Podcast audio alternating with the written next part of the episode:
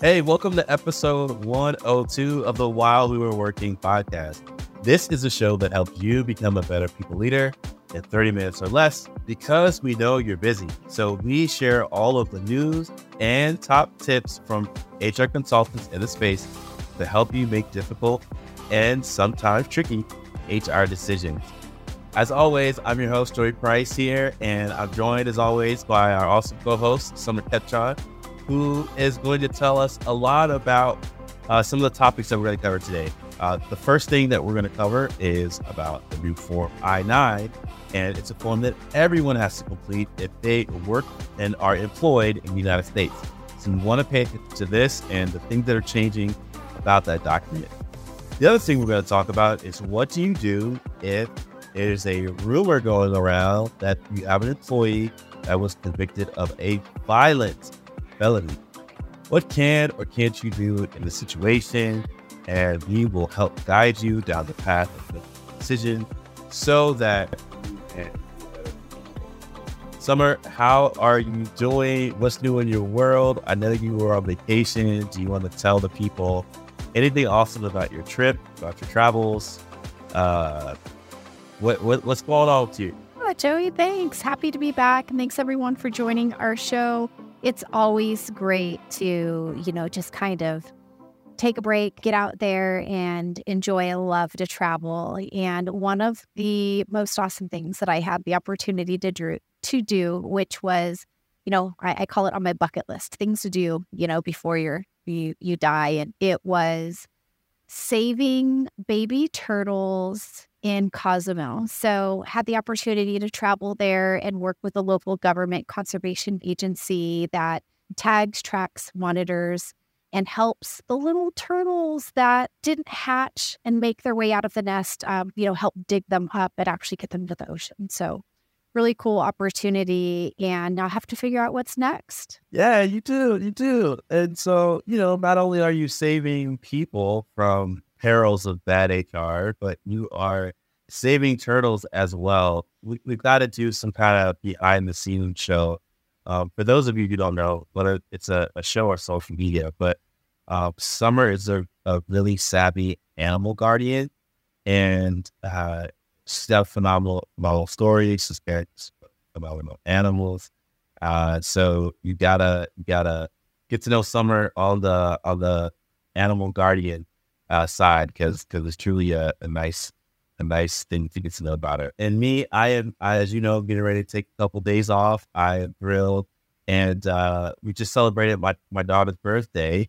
Uh, my oldest daughter turned five, so it's a lot of a lot of fun here at the house. And can I tell you a secret? She's not gonna watch this podcast, so I'll tell everybody a secret. What's that? She doesn't know that Christmas you're gonna get her a dog, and so I will make my way to pick the dog up from the breeder, but she is uh, fun times ahead in, in our house, and uh, somewhere we'll come back with that back. So, all right, well, let's jump into while we were working. And Sommer, can you set it up? Because you just did a training about this, right? I did. And I have to try not to be distracted by the news of the puppy, Joey, because. Wait, no, no, no. Let's go ahead. Go ahead. Go ahead. Puppy talk. Let's go puppy talk. Uh, what do you want to know? Let's sure the people want to know. I just, I just robbed everybody of a chance to talk about it. I just kind of threw that in and kept moving. Okay, you at least have to let us know what type of puppy you are getting. Yes, uh, we are getting a Bernedoodle. It is a Saint Bernard puppy, or sorry, Saint Bernard poodle mix. Uh, so the growth, right? Yeah. Say what? Big and fluffy. Yeah, yeah, yeah. Big, fluffy. Uh, they don't shed, so that was my requirement. The other requirement is it's got to be a boy because I live in the fall girls. I need a I need a best bud. but the puppy will grow to 40, 50 pounds is, uh, is peak weight. Oh my gosh, I'm so excited for you and the family. That's it's going to be such a great addition and you know the kiddos are at a really cool age to where you know they will grow up together um, you know they'll have a new best friend and I can't wait until and until your puppy comes home. So yeah, make sure you. I'll I'll have to send uh show pictures online about the journey in, in our Slack and uh, inside inside HRU. Which I'll we'll talk about at some point, but um, yeah, I'll I'll share the I'll share the journey for sure. For sure, and you know, almost as exciting as bringing a new puppy home, the employers received a new I nine form. So you know, it's like, you know, puppy, new I nine form, like pretty much the same. Hey, you know, it's all it's all good news. It's all good news. It's all joy, right? I've got to learn how to take care of a puppy, and employers have to learn how to complete this new document. So we're all in this together. And you know, like I said, Sommer, you you did a training on this. So so tell us, tell us, um, what is a what is the article that we are are learning from today and while we were and from your expertise, you know, what are some of the things that people should be paying attention to with this new item? What different? Why did we making change? Uh, let us know. There's uh, there's actually some really good news. Now I know hearing I nine and good news, Joey is probably like, "Are you sure?" Uh, but we're referring to an article that came out November 6th in JD Supra. It's titled Employers Take Note New I 9 Forms Required. Now, new I 9 form hopefully isn't totally new news. This actually uh, came out, the form came out uh, with uh, an edition date of August 1st. But one of the most important takeaways, Joey, is that the form is now mandatory. This version is mandatory to be used as of November 1st. So if you're an employer and you're not quite using it yet, you want to you want to hustle on over and get that new form downloaded and use it for your hires and re-verifications going forward. But Joe, you want to uh, maybe talk about together some of the changes that are on the new form? Yeah, let's do it. Let's do it. Uh, other than changing the the dates on on it, there are some new things that you as an employer need to know. I think the first one being called the the relationship. Well, it's not so much like something on the paperwork, but I want to talk about the relationship that it has with E-Verify. Uh, for the longest time, E-Verify, I would say, has been this thing that's kind of in the background. If you know, you know. If you need it, then you know about it and use it. But I, I think the change of the changing relationship that this form has with E-Verify sort of brings E-Verify to the forefront to say, hey, a lot of employers out there want to have remote teams, the one of the ways you could do that, or the primary way to do that, is to submit documents through E-Verify, and then of course there's an alternative that you could share. But it's interesting. It's it's kind of like they finally found a way, or uh, DHS has finally found a way to make E-Verify relevant to all employers. And, you know, e-verify is only mandatory in some states, not all. It's a voluntary thing. It's not voluntary if you're a contractor of a certain size. But I just think that that's a big change because now it gives employers, large and small, the capabilities to prove that someone is capable of working in the U.S. Uh, without having to have them show up and complete physical documents or, you know, go to a notary as as uh, might have been our guidance in the past. It, it, it's some government's attempt to make things easier, although you do got to sign up that one time. Uh, so that's the biggest change for me is e-verify rising to prominence and uh, rising to visibility for sure. Yeah, Joe, you you mentioned something that uh, you know for those of us that have you know, worked with E-Verify for some time and or maybe have even been the subject of an audit and told to move to E-Verify. Certainly there has been a push, if you will, to get companies on E-Verify. And I think they just found the way to do it. But it's like less of a push and it's really more of a carrot. And, uh, you know, prior to this, remote verification was only permitted for I-9 uh, documentation as part of, you know, the COVID protocols. But now allowing employers who have remote employees to verify documents remotely so long as they are also using e-verify is a huge step. So even just that in itself i think would be a total win. But believe it or not if you haven't seen this new i9 form i think you're going to like it and the things that i'm referring to is really just some of the formatting um, they've there's been a lot of streamlining in the form itself you know, if you've completed this form, you know that there's certain sections that you usually just skip right past, but there are also sections that are most common to have questions on. You know, people wonder, um, does a translator, you know, uh, or preparer, does that apply to me? They've actually moved that and uh, section three to actually separate pages. So if they don't apply, then you don't even have to go past them. And you know, it's a really simple change, Joey, but it's also a wonderful change that I think is going to just make it that much easier to avoid mistakes on a form that's really just prone to a lot of mistakes. Yeah, you and I have seen our fair of I9s over the years, um, some that we have created and some we have stepped in to, to review. And, you know, without, I won't even say without the guidance of ex, expert HR, because quite frankly, even HR gets it wrong sometimes.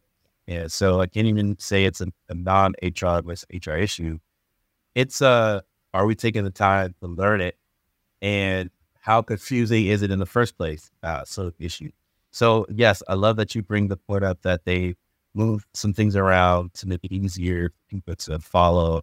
And uh, what is it? Um, the the certif- that that part's like moved all the way to the bottom. Is that is that right? Or what did they move it? Yeah, the bottom right. Yes. Well, they actually moved it to separate pages. So um, yes. the the translator and preparer, as well as the rehire or re-verification, which is you know for those folks who may have a an end date to the time window in which they're authorized to work. Those are actually totally separate forms. So the cool thing is, if that doesn't apply, you never even have to look at them. So it would be really easy, you know, to just stick to the information you need. Imagine that. Yeah. and and so for those of you who are probably uh, viewing or listening to this, and you're like, well, where, where's this form? Where can I find this form? We we will have a form on our website, uh, so you can just kind of check our website. We'll, we'll put a button up there to download it as well as uh, Sommer, you recently had a training uh, on how to complete it, where you walk through few the most common instances of completing this form. And so we've got that on our website as well. So you can take a look at the training. And uh, the cool thing about it is, as much as it's for people who are seeing I9s in your open first time, it's a really good refresher for HR as well. I think that uh, Sommer, you did a great job explaining the sections, uh, the relationship that I9s have with employers, the different section or list A, B, and C documents, and the do's and don'ts around that. So uh, we'll drop a link to that in the show notes. You can check that out as well. But for Sommer, is there anything else that you want to share about the training that you did so that we could uh, kind of share the value of of checking that out.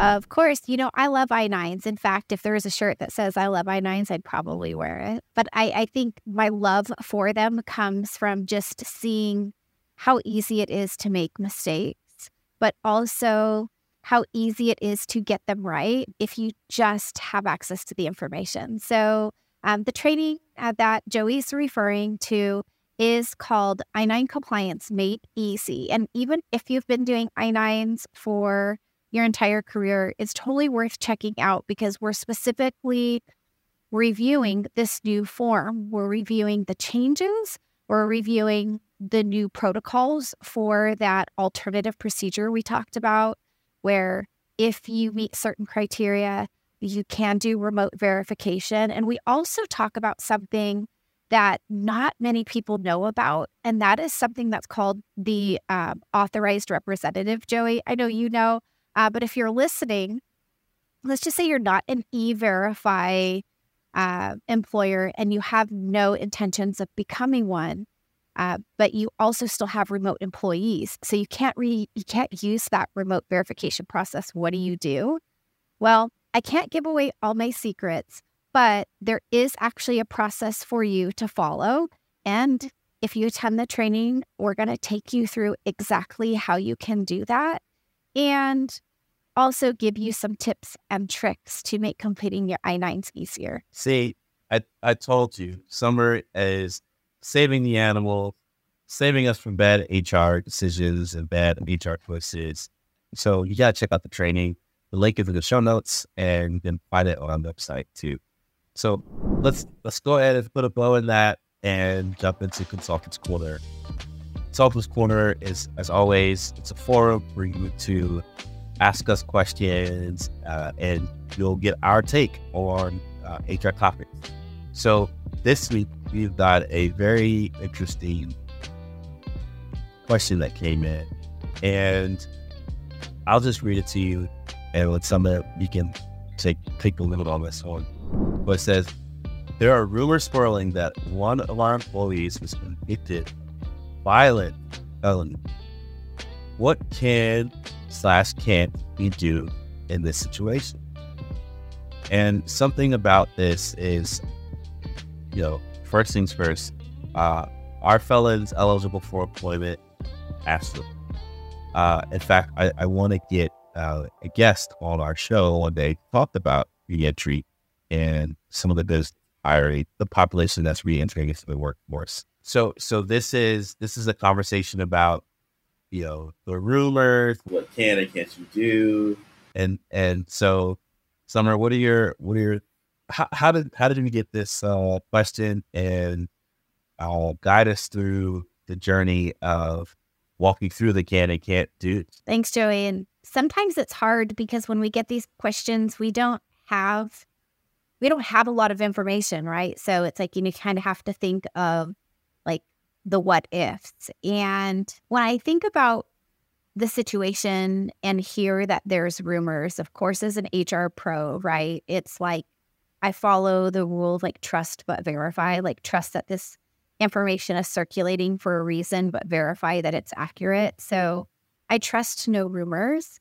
But I, I would also say that if I've received information that is credible enough for me to feel like talking with this team member is the right course of action, then certainly that's that's the first step right? But also think about what if there's really more to this story and like the rumors aren't true and the challenges that one you know that a company could face if they approach a team member and start asking these questions and they realize like no it's not true. In fact and maybe there's team members who are conspiring to get somebody booted out of the org right? So you know as hr pros joey like we see this crazy stuff actually happening. But for companies who may not have gone through something like this in the past, I always say, like, consider all possible options first before taking that first step. Um, that would probably be my number one. Yeah. And, and my, my thing after that, too, once you kind of mapped out your potential pathways, I would recommend picking up the phone and calling an attorney uh, who you have a relationship with. Because to your point, Sommer, it's it's not just about he say, she say. You could spin it up into uh, you know, libel, defamation, things of that nature, if in fact it's it's not uh, a merited uh, rumor. And then even if it is true, you know, I I would have better peace of mind knowing that we made decisions about how to proceed with the blessing of, of counsel. And you know, part of part of our duty, you know, one of the values we here we have here is it's to be part coach, part cheerleader. And you know, sometimes there will be things that we will coach you through and get you through. Other times you're gonna need a specialist. and um, we we have a duty to tell you when to bring in a specialist. Uh, so you might want to triangulate decision or steps with uh, PR, you know, marketing PR leaders, uh, your, your, executive team, uh, HR, uh, and an employment attorney uh, because that decision group will allow you to make a thoughtful, holistic decision about something that could be very, very sticky and very, very complex. So my my second thing would be to uh, seek seek counsel. That's really good advice. And I, I'm glad that you mentioned it because it is super important. And there's quite a bit that as HR pros we can do that legal counsel also does. Like I think there's, you know, there's quite a bit of overlap. But in this case, I do think it is really great to work together. And, you know, I always think about legal counsel as like it's checking your work, right? When there's a lot at stake. And at, at the end of the day, your legal counsel is not going to be the one to actually do it, right? They're going to give you the boundaries of what you can and can't do and also advice on how to do it. But at the end of the day, the company still needs to do it. So that's where I think, like as HR pros, you know, we can come in and do that heavy lifting. But going back to the situation, Joey, you know, with uh, the details being, you know, that there was rumors swirling that one of the employees was convicted of a violent felony. Let's just say hypothetically, uh, we do proceed and we talk to the team member and we confirm that they were indeed actually convicted during their employment um, of a violent felony. Like, what do you do next? And I, I think there's there's a lot of considerations. And that's kind of what I wanted to focus on today. And the first is to never assume that just because somebody's been convicted of a felony that they can't work at your company. And that's number one. I think it's important to um, ask the team member to share any information that they're willing to share regarding the details, knowing that the purpose of the conversation is to truly understand and then ultimately, you know, internally make the decision as to whether that individual can continue to be employed because, you know, depending on the type of work that the company does, the type of workers that the company has. So, for example, are there minors? You really have to look at the situation on a case by case basis, Joey. And I think that's the biggest takeaway is to not have a broad rule, um, but to look at the details of the situation and then make a decision. Uh, now, you might be a company that has um, contracts that say, like, hey, you know, if you're sending out, um, you know, contractors on assignments that, you know, they have to meet certain requirements in terms of a background check, that that may be applicable. But I do think that understanding all of the details and then making a decision based on all of those factors is the best way to go. Um, and in the event that there's a compelling reason that an individual with that type of crime on their background can't work for the company, well, I think then you need to explore your options on how best to part ways. That you know takes care of the departing team member and also you know protects the risk of the company and the employees as well. Yeah. And you also probably need to think about how to relay the message not relay the message to customers who may be active. Uh, I get to, you know, environments where, you know, someone's a account manager, you know, the high you know, interaction with customer. Now, if this is, you know, for example, warehouse and manufacturing, where, you know, let's say see customers, it's less of a, less of a consideration, I would imagine. Um, but they're more day to day interaction with its customers, and you might want to see to but how build uh, the stuff is. Um, another thing that I thought about that you, you brought me to remember Sommer is you know there's there's a difference between you know conviction and sentencing and accusation and you know, we are in an era where something could happen in, in, in a town and the town newspaper write about it.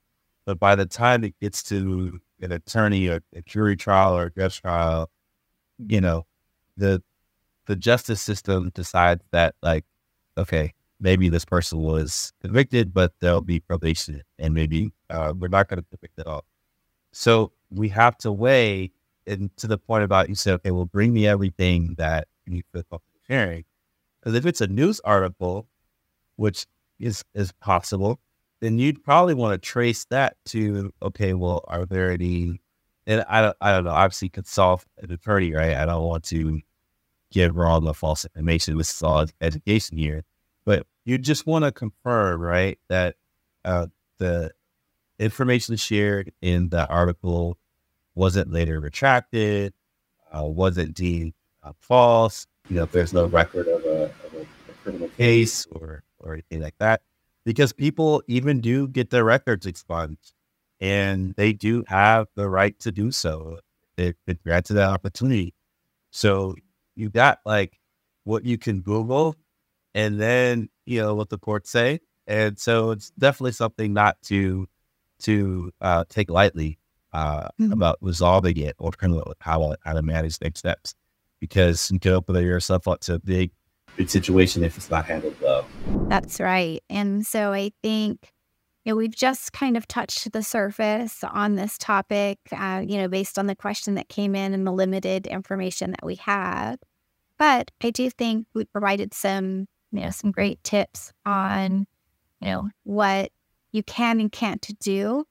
And I think you know, a big takeaway is really just to not to move fast, but to not move too fast that you are, you know, skipping the piece where it's really important to evaluate each situation on a case by case basis and to not forget about um, consulting an employment attorney to catch your work. Yeah. So I hope that this uh, episode has your little spinning a bit. Uh, one on that new HR, uh, new I nine, so that you go our website and not only grab the new I nine, but also sign up for the training. And then also from the standpoint of what do you do if there's a around employee validity on their record. There are a lot of things to consider. So I hope you have walked away with uh, that you know, actionable information and insight. So, Sommer, it's been a great episode. As always, always enjoy chatting with you. And until next time, everybody, have a great day. Thanks, everyone.